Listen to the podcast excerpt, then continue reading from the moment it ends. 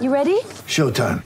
On May 3rd, summer starts with The Fall Guy. Let's do it later. Let's drink a spicy margarita. Make some bad decisions. Yes. Audiences are falling in love with the most entertaining film of the year. Fall guy. Fall guy. Fall guy. That's what the poster said. See Ryan Gosling and Emily Blunt in the movie critics say exists to make you happy. Trying to make it out? Nope. Because I don't either. It's not what I'm into right now. What are you into? Talking. Yeah. The Fall Guy. Only in theaters May 3rd. Rated PG-13. Get ready for the greatest roast of all time the Roast of Tom Brady, a Netflix live event happening May 5th. Hosted by Kevin Hart, the seven time world champion gets his cleats held to the fire by famous friends and frenemies on an unforgettable night where everything is fair game. Tune in on May 5th at 5 p.m. Pacific time for the Roast of Tom Brady, live only on Netflix.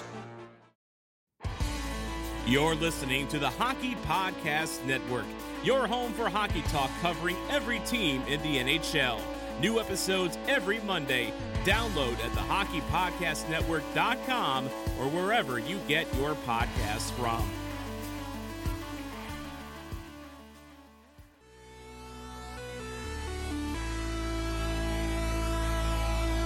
Scores! Johnny Toronto! I wonder if they can hear it on Long Island. 2 on 0. Riley Roslovic. Great save by Anderson. Riley stayed on side. The late man Matthews. Great move. What a goal. Beauty. Auston Matthews. Matthews flipped it up for Marner. Mitch Marner centering. Hammer to the net. Scores! He took fast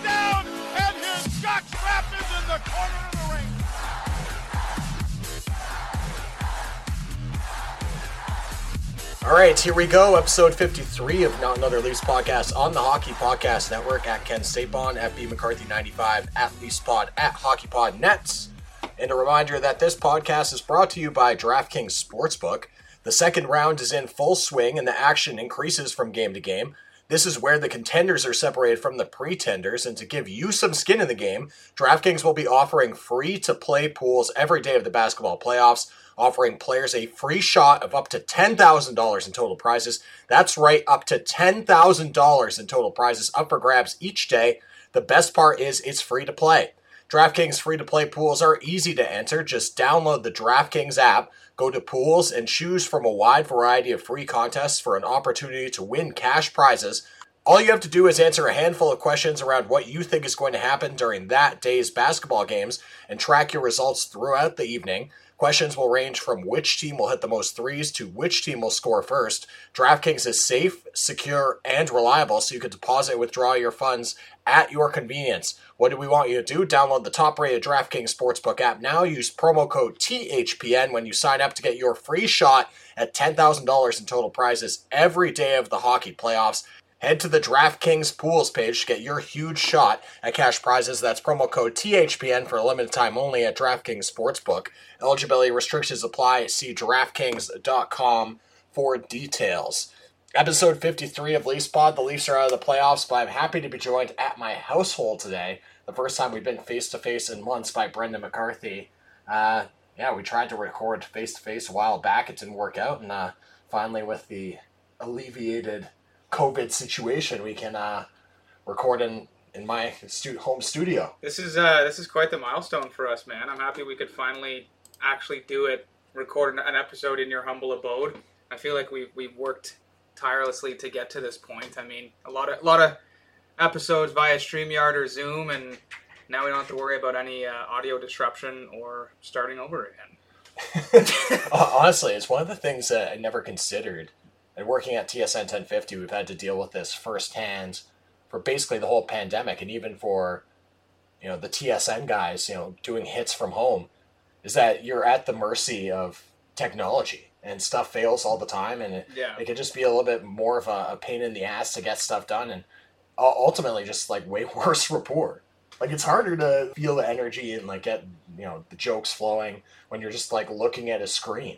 I got to be honest. I know I'm I'm pretty notorious for just like blanking, and you, and when you, when you told me, but now I'm like I'm dialed in more. But it's true because when you're just doing it, you know, I'm looking at my MacBook Air and there's Ken and like a little screen, but here you are right in front of me. Here it's we way are. better. All right. Listen, it's been uh, about a week since Toronto was eliminated from the playoffs. How have your feelings changed, or do, do are you feeling the same way? Like, uh, I I feel a little bit uh, more down to earth and zen with the fact that the Leafs are out of the playoffs. Like, still equally surprised, uh, and the Leafs did have their end of season availability, so we'll certainly get into what Shanahan had to say, what Kyle Dubas had to say, what some of the players had to say. What are your initial feelings about a week after now, post mortem, after the Leafs season ended? Yeah, I mean, I think you can effectively say now that the dust is settled. We're what a week and a bit out. Sure, it stings a little bit, but I mean, it's it's it's something that you kind of just have to stew on for the, for the whole season. And I I don't want to equate it, it too much to the Raps, but I mean, you're also the- producer for the Raps, so, and and you typically like to choose a rap for your library bar Yeah. uh, segment. So I mean, you look at the Raps, and and just just to equate it to a Toronto team that had to go through a lot of adversity and hardship before they made it big. Like remember the Raps, they got swept by the Wizards, booed out of their home arena, and obviously LeBronto for so many years. Like I feel like the Leafs effectively just have to kind of go through that. And in this case, you know, it's been the Bruins, and this year it's been Montreal, who's effectively been the Leafs' Achilles. See, I'm saying it effectively a lot today, but it's it's almost just like you have to actually go to rock bottom because I think you can you can say this year that the Leafs did hit rock bottom. It's a failed season. We get it. I thought it was rock bottom last year when they lost to Columbus. To be honest, I guess this is And, even uh, further down th- Yeah, the this hole. is yeah, this is honestly this is like the Marianas Trench Yes, for Maple Exactly. Leaf fans waiting for the next season to start. but if you're still like if you're still pissed, I think people are, are pissed at really Mitch Marner. That is the that is the guy who has the, the big red target on his back. And it's it's really stupid because yeah, he didn't perform well in the postseason. He he, he really didn't. But it- like the amount of mutts out there that, that criticize people and players for what they do in the off season, it's stupid Yeah, don't don't base it solely off that. You have to you, you can break down their their performance, but once you start getting into the the personal side of things, that's got to stop. And it's it's been happening too much, obviously, with the with the Mark Scheifele uh, hit on Jake Evans a few nights ago. His family took verbal abuse. Like that's where it just gets out of hand. And obviously, Leafs Nation is uh, full of fanatics, but sometimes I feel like it just gets way too out of hand. So you gotta obviously maybe it's still a little fresh the, the scab but once you start getting into the personal side of things you, you've really crossed the line we'll talk about the Scheifele hit a little bit later in the around the league segment because obviously that is a huge point yeah of conversation uh, through this week. Like it's basically been the point of conversation. So a lot to get into with that Winnipeg and Montreal series. But yeah, I, I, I agree with you as far as the treatments that Marner has been receiving online. It, it's been it's brutal. Like there's no other way to put it. And you know you can be upset with his performance on the ice. You could be upset with the contract negotiation last year. I think that's something that hurts Mitch in particular is I don't think he's often the most eloquent with his words when he's uh, doing these post game press conferences, or perhaps he's just too brutally honest. And it's you know he just doesn't have a good way of making himself sound likable to the fan base. That's very true. Because when you're asking, you know, after the loss of a, after you lose a playoff series, and you know the reporter asks you, "Is there anything that you would have done differently to repair?" and your initial response is no, and they went on to explain why he thought they were prepared. But I, I, that quote was circling, circling on Twitter and doing the rounds. Like, was there anything that you would do different? And it was just like, no, dot, dot, dot. And like, that was it. It just sounds terrible because the answer is obviously yes. Like, there, you do need to change your preparation or find a way that you can be mentally ready and engaged for the series because you were a vanishing act. And ultimately, your team needs you to be better in the big moments. And it's okay to say that, that your best players need to be better. But at the same time, I don't think that Mitch helps himself out by the way that he you know, he is portrayed or portrays himself or his work ethic or anything like that to the media. It's something that he has to work on. I, I think that's an excellent point. and you know early in the season obviously ever since these these two guys came in the league, the, the pressure just continued to mount every year. Really, the only year they got off scot free was 2017 because no one expected it. But ever since then, and they've added leadership, I think it's time for both of these guys because they're not like solely the ones in the spotlight. You have Nylander, Tavares, like they've they've added these pieces to complement these two. I think for for Matthews and Marner going forward, they almost have to be a little bit more professional and maybe adopt more of of a leadership role. And that means not saying the same bland generic crap every year because we were just saying before on your deck, you could basically just roll the tape back and Marner said the same thing after the Columbus series. So there needs to be there needs to be more of a level of professionalism, owning it, accepting it, and being able to to to kind of craft out your your next plan and like doing it with I feel like they're just moping around. And Yeah. it's, it's and that's turning the fan base the wrong way. And like you said after the Columbus series, I believe like I, I don't have the quotes right in front of me. Yeah.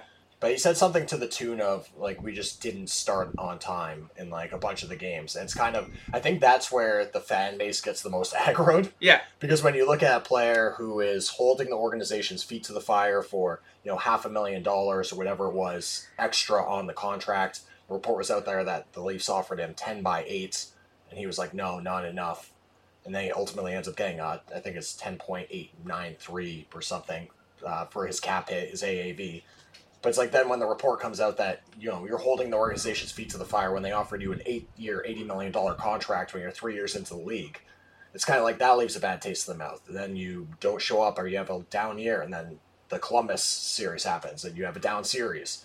And it's kind of like, well, if you're going to demand those sorts of dollars, then there's going to be an expectation that you're going to elevate your play in the big moments. Yes. And if you're the Maple Leafs and you have a big cap hit tied up with Tavares and Nylander and Matthews and Marner, not that I'm necessarily opposed to the numbers that they're getting paid, because ultimately, like a big problem that the Leafs have run into, and it wasn't something that anybody could predict, was the flat cap. Like the cap's gonna be flat now. Kyle Dubas was projecting that these contracts would get better as time went along. When the cap went up four million dollars a year, five million dollars a year, and he'd have a little bit more wiggle room. Well, then a pandemic happened, and now the cap is flat. It's likely going to be flat this year, uh, next year, maybe even the year after that, as the league tries to recoup losses. It's put the Leafs in a salary cap bind. So now it's all the more important that your big players on the big contracts are performing. And unfortunately for the Leafs, Tavares is out of the lineup, so he can't contribute. Matthews and Marner both uh, were a little bit quieter in the series than they were against the Canadiens in the regular season. And Nylander is ultimately the only player who elevates his play to above what the dollars he's being paid in the series. So if, if you're going to have three of your top four guys not contributing, not that Tavares is like that was any fault of his, then you're going to have a hard time winning in the playoffs. And that's ultimately what happened to Toronto.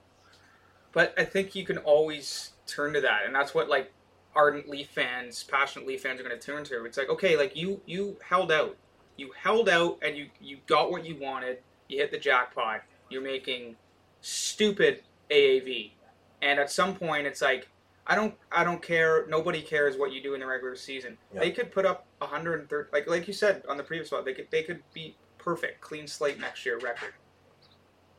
It doesn't it doesn't matter. Doesn't it matter. really doesn't matter. No, it doesn't. And If they're not going to elevate their play when it matters most, then that contract just makes Dubas and everybody look stupid, and it makes Marner look stupid too. You you held out for that much money, that that that amount of term, and that high of a salary per year. You got to start. You got to start producing.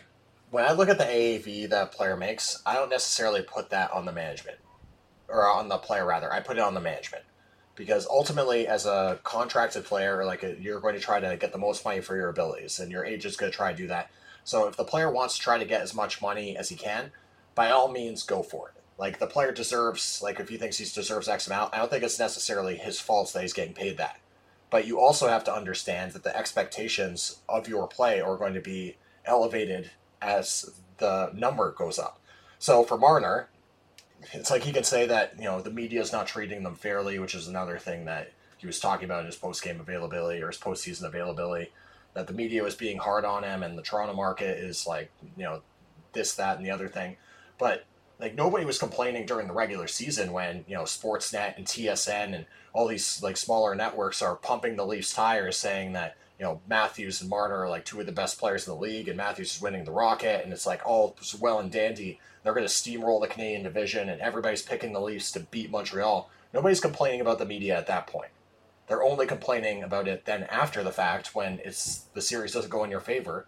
And a large part from the media, it wasn't necessarily an attack on Marner's character. It was just on the play on the ice, and it wasn't good enough. And that's the that's the problem that the issue that I have with it is if you're going to fight for the more most money, by all means get what you think you can deserve, but then you also can't turn around and say, well, they're being really hard on me. If you're going to be making 10.8, you have to be able to score more than one goal and no goals in 18 playoff games in your last 18. That's unacceptable. But it, it, it relays back to the player, though. Obviously, it falls Yeah. to the management, but for the player, too, because you look at Mitch and then you look at other guys around the league like MacKinnon, Bergeron, Crosby, who were good guys to take a, a pay cut because they wanted to win. Obviously, Crosby did it, and it was effective. Oh, Bergeron has done it; it was effective. Like all these guys, like Pastrnak, for Yeah, example. here- like, the list goes on. here's what I will say about like those contracts that you just named. Crosby, when he signed his initial deal, it was a high deal. It was making him paid like I believe it made him paid the highest paid player in the league. But then the deal, as the cap expands, it becomes a value contract.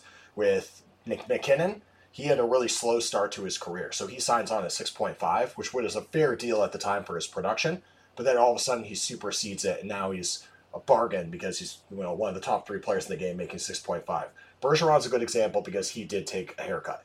Pastrnak, same thing. It was kind of like it was a good deal at the time, but now he's elevated his play. But then you look at you know teams like Colorado or teams like Boston that other players are taking a little bit less. Like I believe on the Boston Bruins, David Krejci is the highest paid player. I believe you're And, that- right. and that's yeah. and, that, and that's insane when you look at the players that that they have, uh, whether it be Tuukka Rask, Bergeron, uh, Marchand, you know, David Pastrnak, Mm-hmm. Charlie McAvoy on the blue line. Like the list goes on and on. And David Krejci is the guy who's making the most money.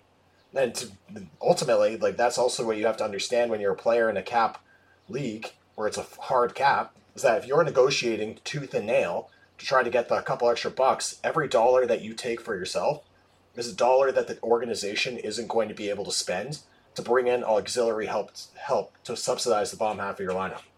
So if you want 10.8, that's fine.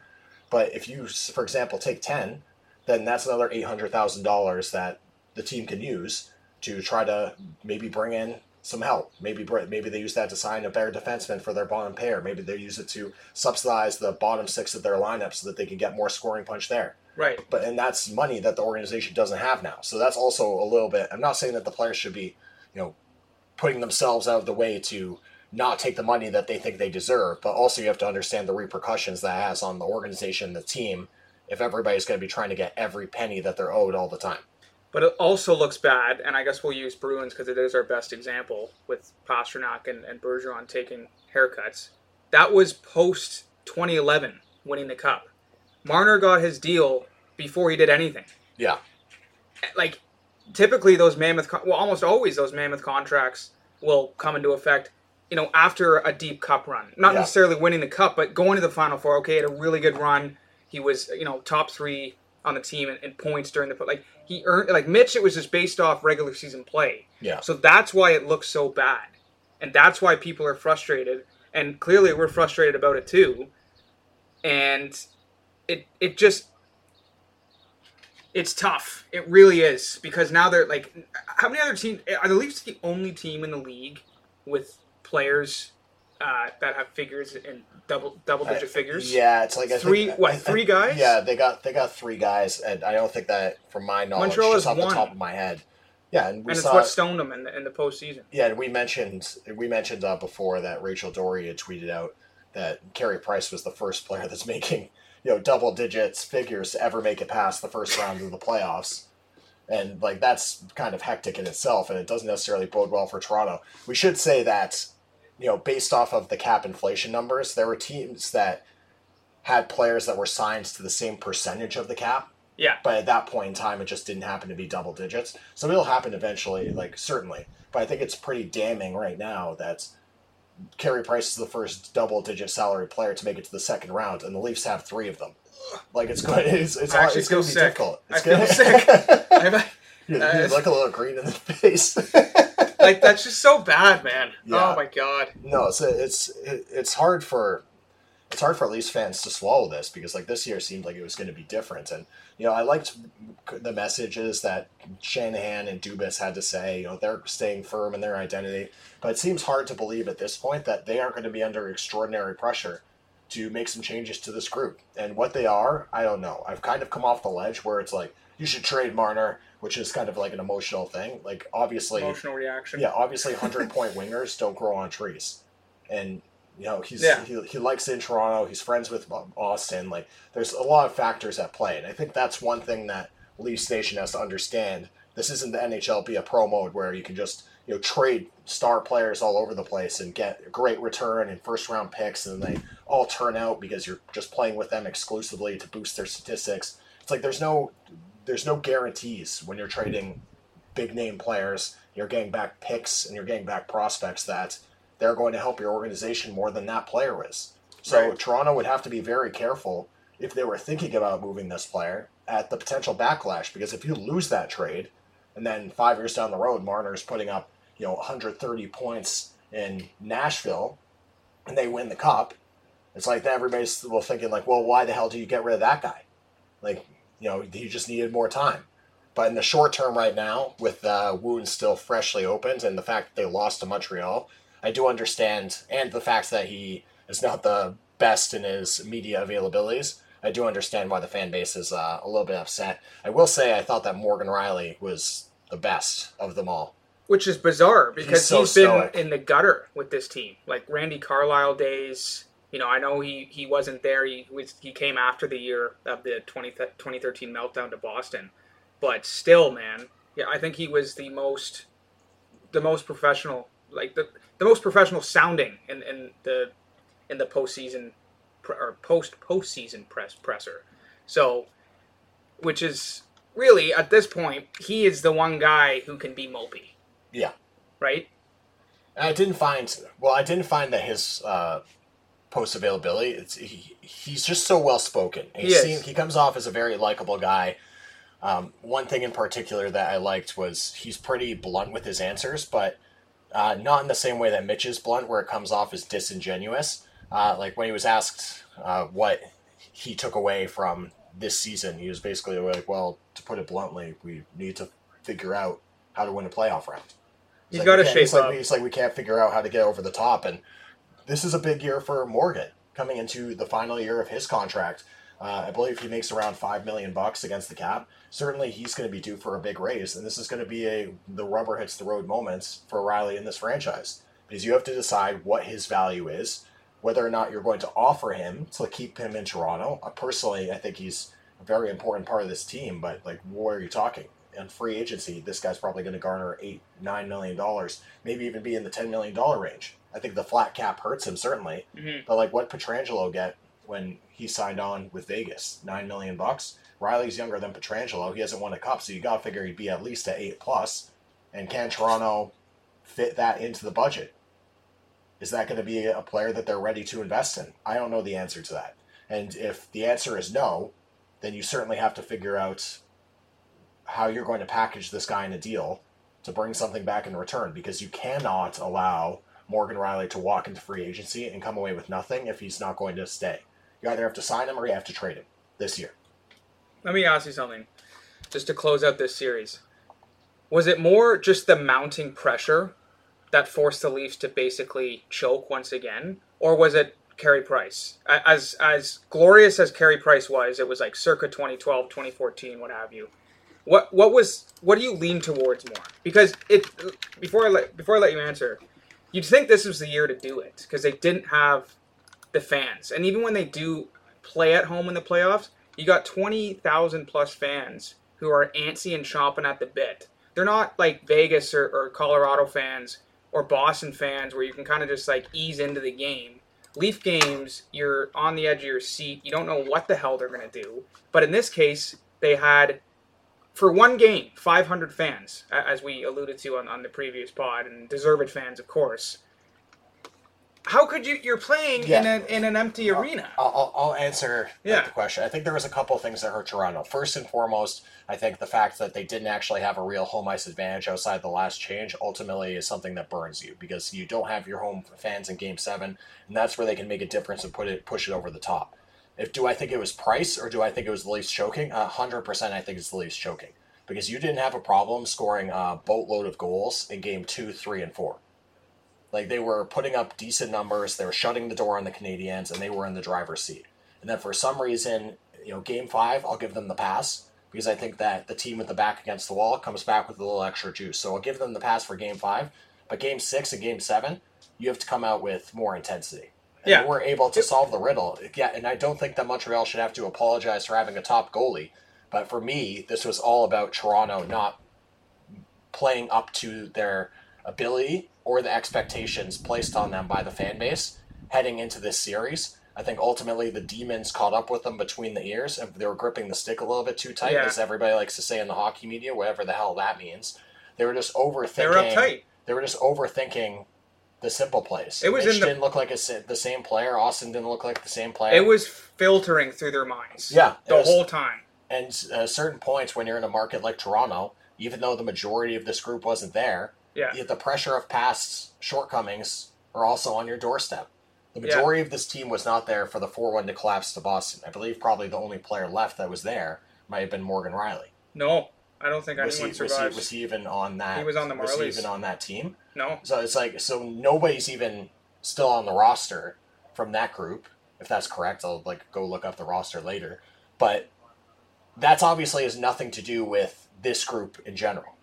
It's nothing to do with it. But the pressure from that collapse also weighs on this group. And then all of a sudden you start adding your own.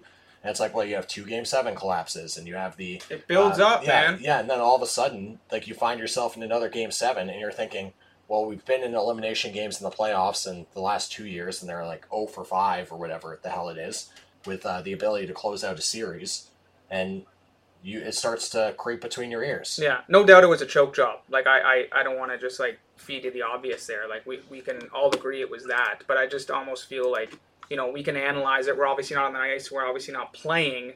Were they actually like just robbed at points by Price? Yes, or was it just a, a mounting? Pr- I think it probably is more leaning towards mount, mounted pressure because when you go back to, to 2018, back to back Game Seven losses, you didn't even make the first round uh, you losing a playing round against the Columbus Blue Jackets are a complete dumpster fire now, Yeah. and it just it just weighs on you. I think that's all it was, and you can just tell. Like I think there were points where I'm like, Marner looks like he's going to break down. They don't have their captain. Matthews is like trying to find his hot stick.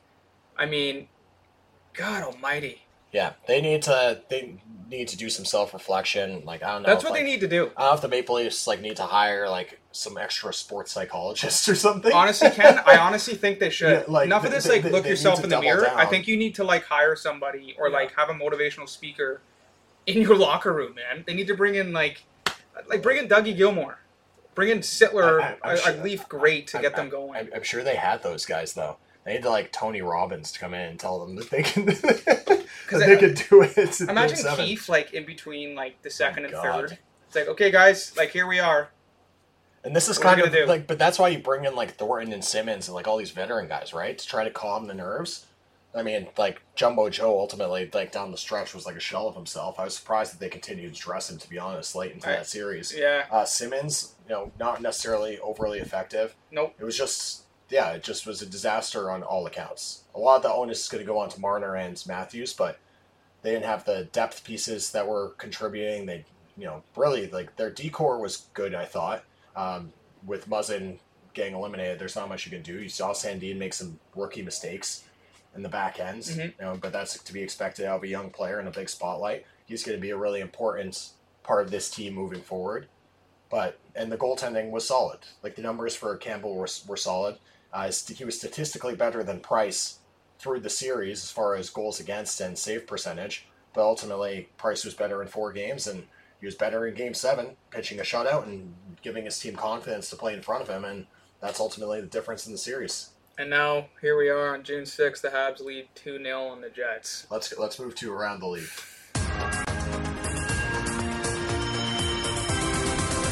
All right, so the Habs are up 2 0. Let's address this Scheifele hit now, uh, because there were some pretty egregious takes, I thought, going around on the internet. TSN 1200, um, in particular, like had a, tw- had a tweet that was like, whose fault was the Scheifele hit, or how much was Jake Evans to blame for the Scheifele hit? Is it 100%, 50%, or 0%? Um, here's where I stand on this. A, it's like good for Montreal because they're up two nothing in the series. Bad on Mike Mark Scheifele making an emotional decision because regardless of whether or not the hit was shoulder to the chest, you can't hit a player with that much momentum who's coming from below the goal line from above the goal line. That's in the rule book. Um, and I thought Brendan Gallagher, as Ray Ferraro pointed out uh, multiple times this week, had the uh, most prudent points. That regardless of whether or not you think the hit was clean, Mark Scheifele knows that that's the wrong play at that time in the game. He knows it's the wrong play, and ultimately he ends up burning his club by getting uh, what what he end up getting five game suspension, Four games. four game suspension. Earliest he could be back is, is game six if they make it there. Imagine they have the Habs swept them.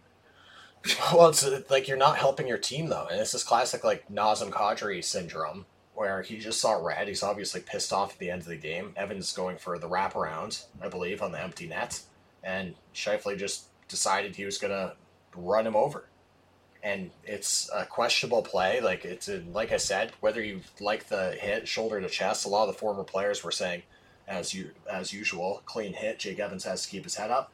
But at the end of the day, the league has made a point to protect players in this situation, and Scheifele obviously just decided he was going to lower the boom on this guy. Yeah. Uh, good on Nick Ehlers, I thought, as the scrum ensued after to hold back like the the crowd from the scrum, basically Yeah. like running on top of him. There's some pretty good pictures It cycling looked like around. it looked like that scene in Spider Man when he's got the web on either side and he's trying to hold the train back. Like Yeah. Ehlers was holding back ten dudes. and it's like Ehlers, like he's not exactly like you know Ryan Reaves trying. to You could just like pick up three people at a time, but Yeah. no, I think you said it. I think you said it, Kenny. Like it wasn't exactly like one of those like holy molt like that's a hit to the head like he's done. Like it wasn't necessarily like a No, it wasn't like the Tavares hit. No, where you're like, well- well, that's well, not that that was a dirty hit, but like we're There's been worse hits. Stars. Yeah, There's yeah, been yeah. more egregious hits. Yeah, it I'm was, not saying the was, Tavares hit was dirty. I'm just saying like the the result was obviously worse. But yeah, It was No, ill timed. It was an emotional outburst, and Evans was in a vulnerable position. Yeah. Clearly lined him up, and he left his feet to, to give him an extra boost. So maybe it didn't hit him like what it, it- from from. You can look at many angles, I guess. Uh, it Yeah, he clearly left his feet. It didn't look that egregious to the head, though. I think sometimes like the leaving your feet can be deceiving because for people that played the game, it's like whenever you're shifting that much momentum Yeah, into somebody, like you're going downhill, somebody's going the other way. It's like there's going to be some collision there, or there's going to be some change in momentum, and sometimes you're going to pop up off the ice. I don't think Scheifele was necessarily going in there like I'm gonna like Take his ju- head I'm out. gonna like jump into him. It's Yeah. just like that sort of like happens. If anything, it's like it just I- looks bad when you when yeah, you it didn't leave look your good. feet, Yeah, it even didn't if you're look not good. hitting him and, head on. and of course, like the freeze frames are, Yeah. you know, people will freeze the frame with Scheifele s- skates off the ice and being like, "You jumped into him," and it's like, yeah, I, I understand why It people are was upset. stupid. Yeah, I think that the NHL did a good job on this punishment, and I know the NHL player safety often gets. Uh, how, how shall we say? They get berated Yes. quite a bit based off of their decision making. But I thought this time it was an appropriate move. Um, they hit Winnipeg where it hurts, and they're without their C one for the series, and ultimately now find themselves down two nothing, heading into a back to back, I believe, Sunday Monday uh, in Montreal, without their number one center, and they're gonna have to dig deep here to get out of this hole. I I have been actually tuning into a few games, and let me tell you, I watched Vegas and Colorado for an eight minute stretch. I believe it was game two, and I've never been more enthralled in, in watching playoff hockey. And the whole entire time I'm watching it, I'm like, the Leafs would get run into the ground. If you're gonna play like that, you wouldn't even sniff in in the final four. If you're gonna play like that, and then no, and yeah, but that's like when you see like like you were saying, like Co- where you see Colorado and Vegas, like it's But it's actually like entertaining hockey. Yeah. They're like they're converting on the power play. Like they're getting their opportunities. They're capitalizing. It's end to end rushes. Like the It's Leafs, they just like they were just like they were blind, like Yeah. blind skating, almost at points. And everyone was like kind of jawing at the Habs Jets most recent game, saying was like just dull hockey. But it's like, yeah, okay, you don't have the star power with McDavid and Matthews in the league. I guess that kind of like diminishes the the entertainment value, if you will. but it's still it's Winnipeg and Montreal. I'm I sure Winnipeg's going to sniff one out, and, and we're gonna they're going to make it a series here. So like, keep with it. yeah. For me, it's uh, I don't know. I, I'm just looking at it, and when I look at the other series that are going on right now, like I look at like we mentioned. Let's just go on to Vegas, Colorado, because I just mentioned that one. When I compare like the Montreal Winnipeg series to that series, it's like a different sport. It's like Like a a different. It's a, it's like a different league. It is right now. It watching really those two teams, you mentioned Yeah. that their their you know special teams are outstanding. Mhm. Uh, there's uh, magnificent goaltending. Marc Andre Fleury has been one of the main stories for me. It's moving just through thrilling the postseason. action. Yeah, it's out, it's outstanding. Colorado has come as advertised, and Vegas is going to be their biggest adversary, Yeah. likely for me.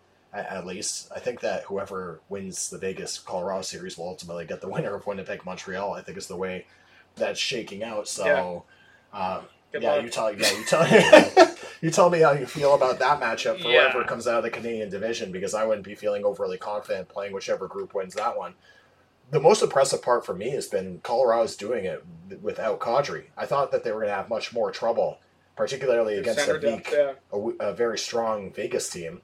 Um, they ultimately end up going and losing two on the road in Vegas. The first one was a little weird. Robin Lehner gets the start. Then they are able to steal game three at home. If they can make it get steal game four, all of a sudden they have a best of three on their hands. So not a not a bad situation for Vegas if they can crawl back and win game four and get back into the series. And with the way Marc Andre Fleury's been playing, then like for me, he's been one of the best goaltenders in the playoffs. Like we watched Carey Price, but he's been outstanding. He, he's. I think he might win the Vezina. I think it's it's. I don't want to say a lock right now, but it, it's close too. I mean, Yeah, every he- every start, like regular season, he dominated, and he hasn't skipped a beat. It was He funny. hasn't missed a beat, rather. Every, everybody was mad about who got who went up for the Vezina, or who got nominated for the Vezina, and I was looking at um the NHL was like, oh yeah, there's top secret formula for who gets nominated for the Vezina. And I believe all three all three goaltenders were one, two, three in wins this Oh year. Because who was it? It was uh, Grubauer, um, Grubauer, Fleury. I forget who the third nominee was. But um, it was like the, when they lined up the wins, it was like one, two, three, Just and all wins on even. the year. Yeah. Wow. And then you got you got Canes and and Bolts. The I believe it was. Well, Bolts are up three one now, so they their next game is a Tuesday. So that is an elimination game, obviously. But the Vasilevskiy Game- obviously was the third one. yeah. Yeah, I, how could how could I forget? game four, Kenny, like they combined for eight goals in the second period. Like it was just an absolute crapshoot. And then the Bolts ended up closing at six four. But that's another entertaining series as well, man. And then the Islanders and the Bruins, and you talk about that is home ice advantage. Like Nassau Coliseum, I would love to go there one day with you and rep a Leaf jersey. The Nassau Coliseum Yeah, just looks think yeah, incredible. you think that until you go there and then you're wearing a Leafs jersey, everybody. oh, we'd get we would. I love it though. I just so I just soak it in, yeah, and they- plus like we I've, would I've- just I've, been there. we for, just uh, eat it up and give it back to them. Yeah, I got tickets there like a couple of years back when we were living in the area because um, like the Leafs were playing the Isles in one of those dog games at the end Oh, of the two? year. Oh, I was thinking no two No, playoffs. no, no. There was uh, it was like one of those dog games that like the you know twenty like late two thousands, like early two thousand tens when like the Leafs were terrible, the Isles were were, were awful too. And it was like a meaningless game at the end of the season, so I ended up just going down there to like see a Leafs Isles game. That's and we got- amazing. yeah, we got tickets on the glass, like it was like forty That's bucks incredible. American. Who was in that? Oh, I can't like I can't even remember. It was uh, it might it might have been like Martin Gerber. it was it was like him or Toskala or like I can't, I can't even remember. We have to I'd have to go back. I think it was the year prior because you said 09, 010. 09, they won like 10 straight. I remember being at one of the final games of the season. Martin Gerber was in it, and the Leafs got booed because they, they won the game, but if they lost, they would have had better odds for Tavares that year. Do you Yeah, remember that? It was yeah, something like that. that's, But they that's got always the- booed for yeah. winning. I was like, this is this is Leafs hockey Yeah. right now. Hey, listen, sometimes you just got to play for the lottery. Yeah. Um, yeah, the Islanders Bruins series impressive by the Isles to Very battle much back so. and tie this one up at two. Very Um, much so. a lot of uh, stuff buzzing around in the media or the the social media about Barzal fucking, you know, getting a little bit frisky with his stick uh, on a couple of plays in this game in particular, giving us some guys like the chin music who were coming in. Um, to me, the officiating could be a little bit tighter in that series, but we all know that the NHL refs like to swallow their whistles in the playoffs, so shouldn't be overly surprised. Impressive for this group to battle back though and tie it up at two because it seemed like a foregone conclusion with uh, their difficulties putting the puck in the nets. We all know that they're one of the best defensive teams in the league, but the Bruins are one of the most difficult playoff matchups year in and year out. So, and now, like we mentioned before, Vegas has an opportunity to win Game Four and make it a three best of three. The Isles have managed to do that against Boston. The Islanders are a lot like the Habs, and then you throw in Barzal, and it's like, okay, we actually have like a stud. But very much like same style of play, like gritty, in your face, hard hat hockey.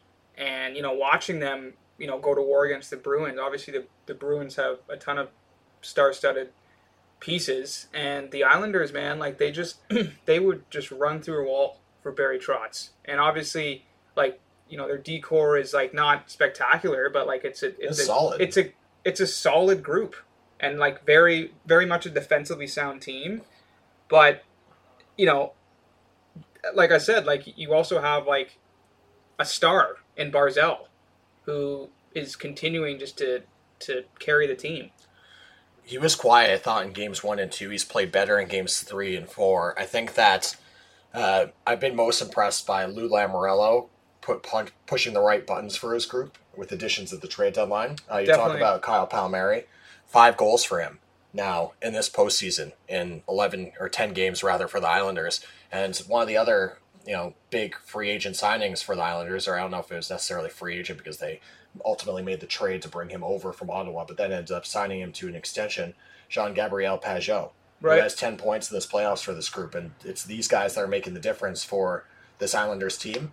And like we said before, like they all can all buckle down defensively, but the points can be a little bit um, a little bit hard to come by Yeah, at yes. times with this group. So Yeah. they a lot of two one games uh, that you see, but certainly What's their mentality? they- they Bend don't get break. The additions, yeah. They'll get swarmed in their own zone, kill off like three straight penalties, and then come back and score a greasy one from Leo Komarov or something, and they got a game out of it. Like it's just, it's not it's not clean hockey, but they, they get it done and they, they clean it up when it when it matters most, I guess. Also, a uh, side note, like you had touched on the Lightning Hurricane series. Uh, so Nikita Kucherov, who missed the whole season on the LTIR after getting the surgery, I believe, to his hip uh, at the beginning of the season, uh, he hasn't skipped a beat. He, No. has, he has 17 points. It's it's actually it's so far. nuts. 17 points in 10 games. Like he's basically he's like sniffing around two points a game, and he just didn't play the whole regular season. He's like he's like ah no no problem, just picks up the stick, dusts it off, straps up the skates for the postseason, and this is why everybody was irate at the fact that Tampa Bay was able to do the cap manipulation uh, per se. I'm not technically I'm not one of the people that's in that camp. It's like I think that every team, a lot of teams have done in the past. The Blackhawks have done during their cup runs with Patrick Kane. I think it's smart management. And I think ultimately, uh, I've said shrewd. this before, it's just shrewd management tactic, and it's using the rules to your advantage. But my goodness, is this paying dividends? Like now that Kucherov was able to come back without skipping a beat. You know uh, that makes Matthews look even worse. Dummy's the regular season. He should be able to carry that momentum. Doesn't Kucherov misses the entire regular season, and he's just dummying the po- And Stamkos did something similar last year. Didn't he like come back for one game, scored a goal in the Cup final, and then got hurt again? Yeah, I think I think he only played like three minutes though. But still, in that cup run, like, good God, man! Like, yeah. Also, we Ugh. should we should say if you want to like if you want to pile on the Matthews seats produce more. MacKinnon also has eight goals so far good. through through this season or through this postseason, I should say. What so a he's at- sensation so he he's o- he's over a goal a game Nate Dogg. for the Colorado Avalanche, and like ultimately that's what it comes down to at this time of year. Your best players need to be your best players. And if you're not, you're going to have a hard time winning hockey games, and that's the teams that are remaining. Their best players are their best players. For the Avs, the best player's been MacKinnon. For the Isles, uh, it's been when they climb back into the series, it's been Pageau, it's been Barzal. Uh, for the Bruins, it's Pastrnak, it's Bergeron, it's Marchand. They're the guys that are carrying their groups. Yep. And ultimately for Toronto, that wasn't the case. Kucherov, 17 points for the Lightning, like we were saying before. It's the best players on their roster that are elevating their play at the biggest moment. And Toronto needs to find a way for their best players to get to that level. Well said. Do you want to have a drink at the bar? Let's go, man. Not that it, not that we've.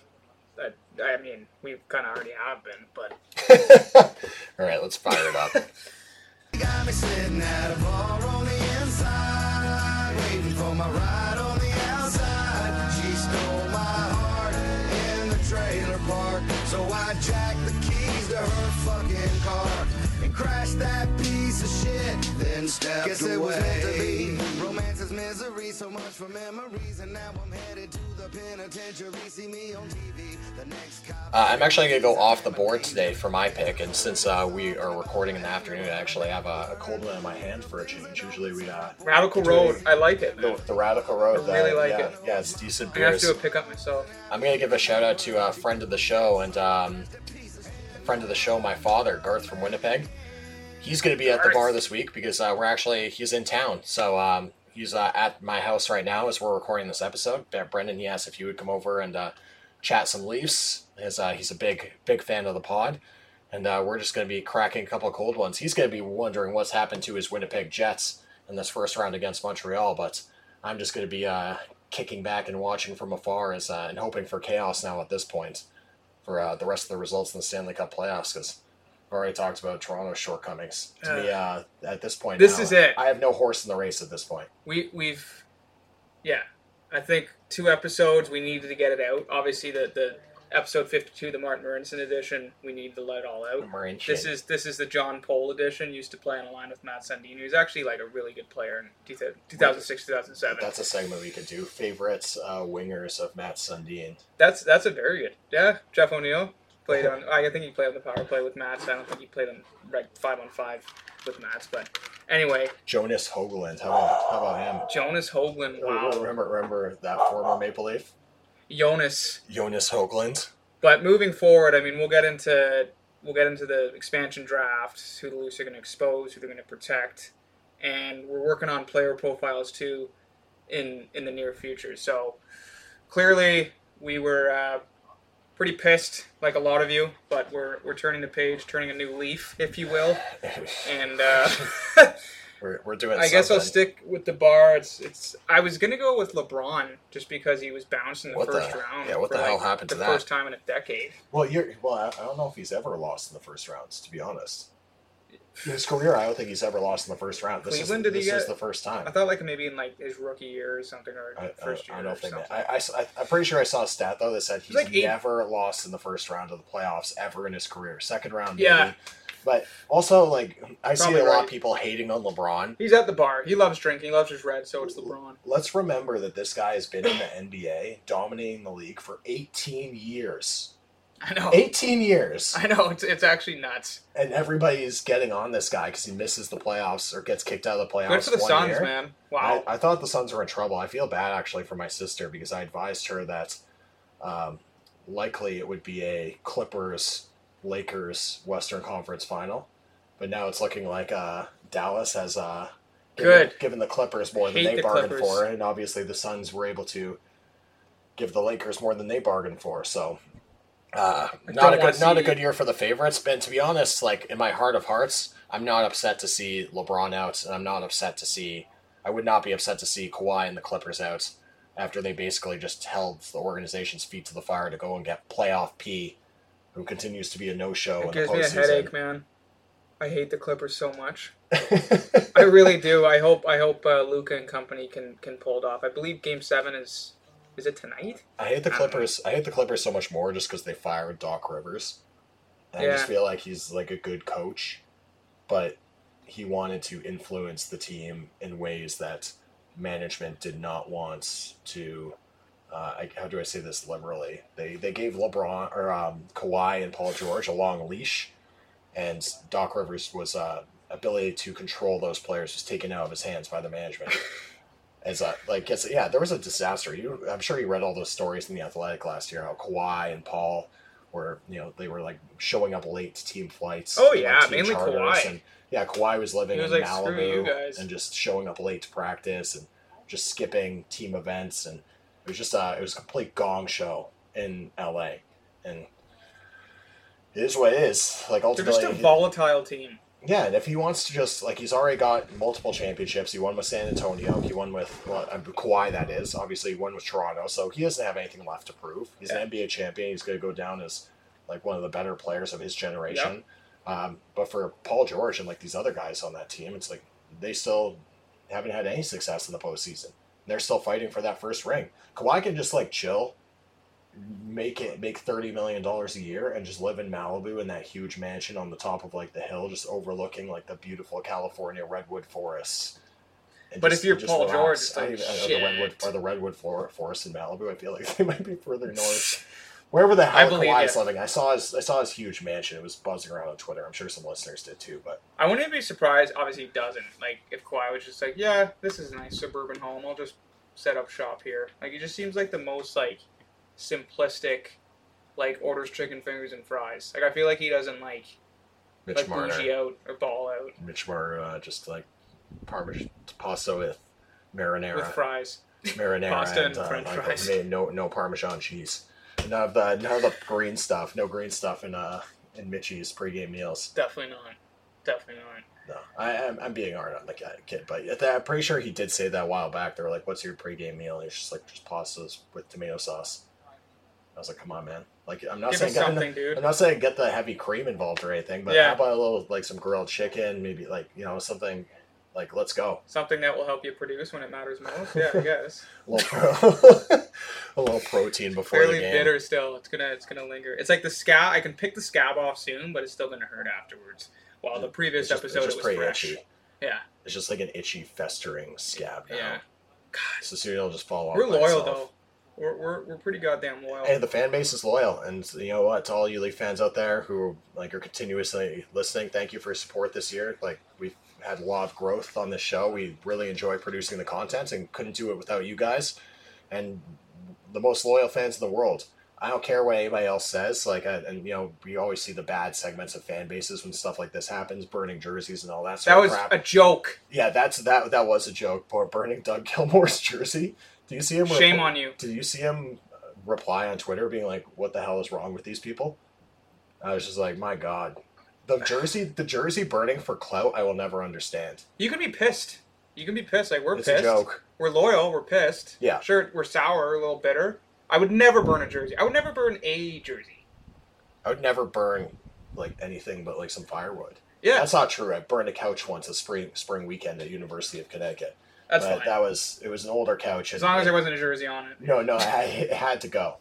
We were actually going to save it for like the final night, but then it was like you know how it goes. Everybody starts day drinking. All of a sudden, yeah, and, and it was all of a sudden like crack the couch is getting moved out of the back of the house into the front yard, and up up she goes. The state police were not that happy about that. Plus, it's also like, oh yeah, there goes three hundred and fifty dollars. It's like good for you, man. Like the maybe guy- give it to a kid. The guy that lit the couch on fire, we uh, had soaked it up with gasoline. This will be the last story on the way out. The guy had soaked it up with gasoline in the back of the house. So all he had to do was like basically throw the matchbook on it. It was going to go up.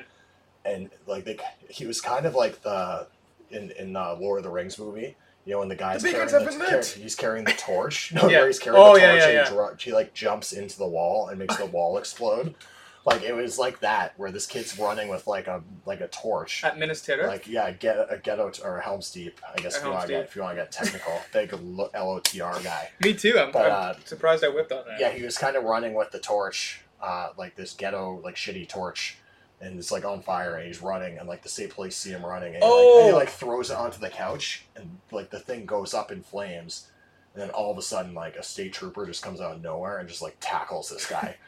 Like full Ray Lewis, like just like absolutely kills him. They throw him in handcuffs, and they're just like, like this is a disaster. I was thinking of Minas Tirith when like the dude is like trying to like burn his son because he's like unhappy with him Oh, or yeah, whatever. yeah, Return of the King, yeah, and then like Pippin's there.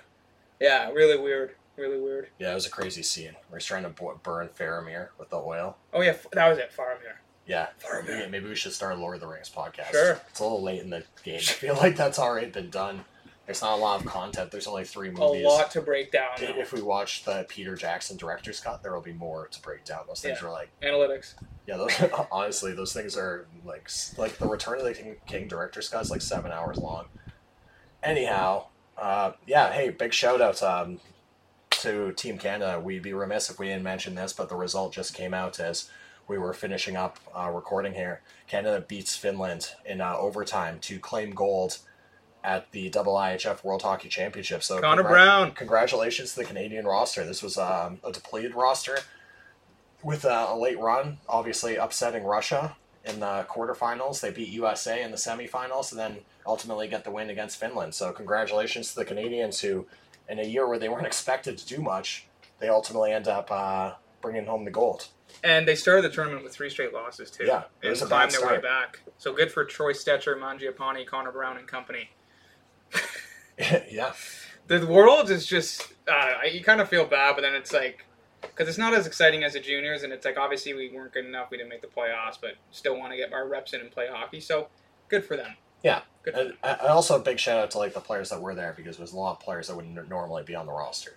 True. Like I don't know if Connor Brown's getting the call in a normal year to come and join Team Canada if it's not kind of like the COVID season. Everybody's like, ah, you know, I'll respectfully decline. Yeah. Nothing against Connor Brown. He had a tremendous year for Ottawa. Very good on the penalty kill. Like yada yada. Yeah. But Do you think they even sniffed at like reaching out to McDavid? Like, hey, No. like sorry, uh, uh, yeah, they might have they might have shot him a text. voicemail. No, they like, On they might have red. shot him a text, but then McDavid left them on red. Yeah, McDavid goes to them. yeah. McDavid- just did one of those like like laugh through the nose. Yeah, like, That's it. Yeah, that's it. Like I'm, not, I'm not coming. Are you kidding me? Like want to come to Latvia for a few days, help us win gold? yeah, exactly. Well, I didn't need him anyway, so Yeah, what a disaster. Anyways, yeah, congratulations to the Canadians um, and to the Finns as well. Silver, nothing to sneeze at in this tournament. It's a tournament of the best in the world, so good for the Canadians, good for the Finns. Uh, I didn't see who won the bronze. You? no. No, I wasn't. I wasn't paying attention. I think the USA was up like five nothing on Germany. So, like now, now we're calling Germany was in the bronze medal game. Just got absolutely walked. So, it is what it is. I'm sure that I'm sure for the Germans though, they were just happy to be there. Yes, absolutely. Anyhow, thank you for listening to episode 52 of Leaf Spot on the Hockey 53. Podcast Network. 53, episode 53. Thank you for listening to episode 53 of Leaf Spot on the Hockey Podcast Network. Uh, remember to follow us, throw us a follow on Twitter at Ken Stapon, at B McCarthy95, at Leaf Spot, and at HockeyPodNet. We'll catch you next time.